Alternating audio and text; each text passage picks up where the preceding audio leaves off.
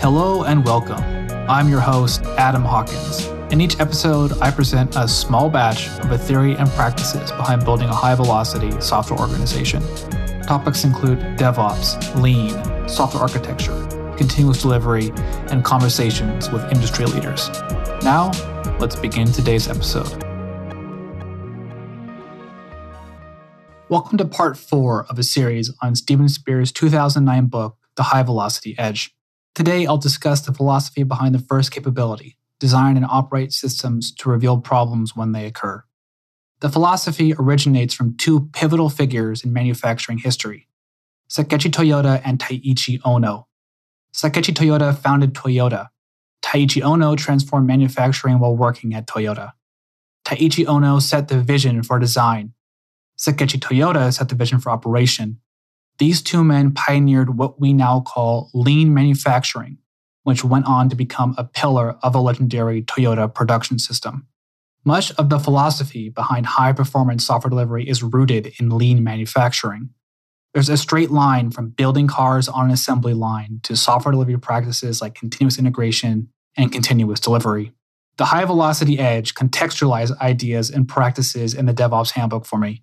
It also connected pathways in my own mind around my own goals and patterns. Again, this traces back to Toyota because for whatever reason, Toyota just figured out how to do everything faster, better, and more profitable than everyone else. The high velocity edge is jam packed with examples from the daily work at Toyota, especially for demonstrating the four capabilities in action. The next few episodes cover the most exciting and interesting chapters in the book. These are the episodes I'm most excited to share with you. These chapters are why I consider The High Velocity Edge one of the most important books I've ever read. It gave me the framework to contextualize my work in service to a larger whole. I hope that these episodes do the same for you. I say in service to a larger whole because the idea comes from the legendary Taiichi Ohno. Taiichi Ohno created the Kanban pull based system at Toyota. His objective was to ensure that pieces of a larger whole harmoniously synchronized rather than create discord. Ohno developed a simple rule for this. If someone, i.e., the customer, needed something, then they just had to ask for it. And the supplier was not allowed to produce and deliver something until asked. This ensured that all work is ultimately linked to the end customer and minimizes waste. Spear described Ohno's vision for Kanban as everything in service to a unified whole. I had never heard Kanban explained like this. To me, Kanban was just cards on a board moving from left to right.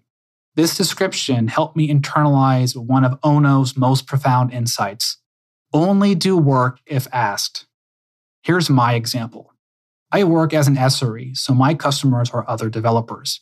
My team have been building out features for our internal platform and then pushing on other teams to adopt them. You may already be thinking this sounds off. Well, it was. The result was work either went unused or shelved because our customers either didn't have the capacity to take on new work or simply weren't ready for it. In short, they never asked for it. Toyota has a term for this. It's muda. Muda is anything that takes time and does not add value for your customer. Well, it's no wonder this wasn't working for us. Most of the work was pure waste. Beyond that, it was frustrating to see our work unused or scrapped. When I realized this, I stopped any work that was not explicitly asked for by the customers. I encouraged my teammates to do the same. The result was less work in progress and more capacity for pull based work. Now the team only pulls from the other teams.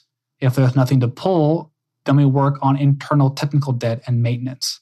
That delivers value to us without pushing work onto our customers. Spear's description of Kanban as always in service to a unified whole plus my real world experience clarified the meaning behind just in time. I could do an entire series of episodes on Taiichi Ohno, Kanban, and the Toyota production system, but a single episode will have to do for now. Taiichi Ohno demonstrated how to design systems. We'll see how Sakichi Toyota demonstrated how to operate them in the next episode. Until then, I recommend you read the Wikipedia pages on Taiichi Ohno and the Toyota production system. They're gifts that keep on giving. You've just finished another episode of Small Batches, a podcast on building a high performance software delivery organization. For more information and to subscribe to this podcast, go to smallbatches.fm. I hope to have you back again for the next episode. So until then, happy shipping. Like the sound of small batches? This episode was produced by Podsworth Media. That's podsworth.com.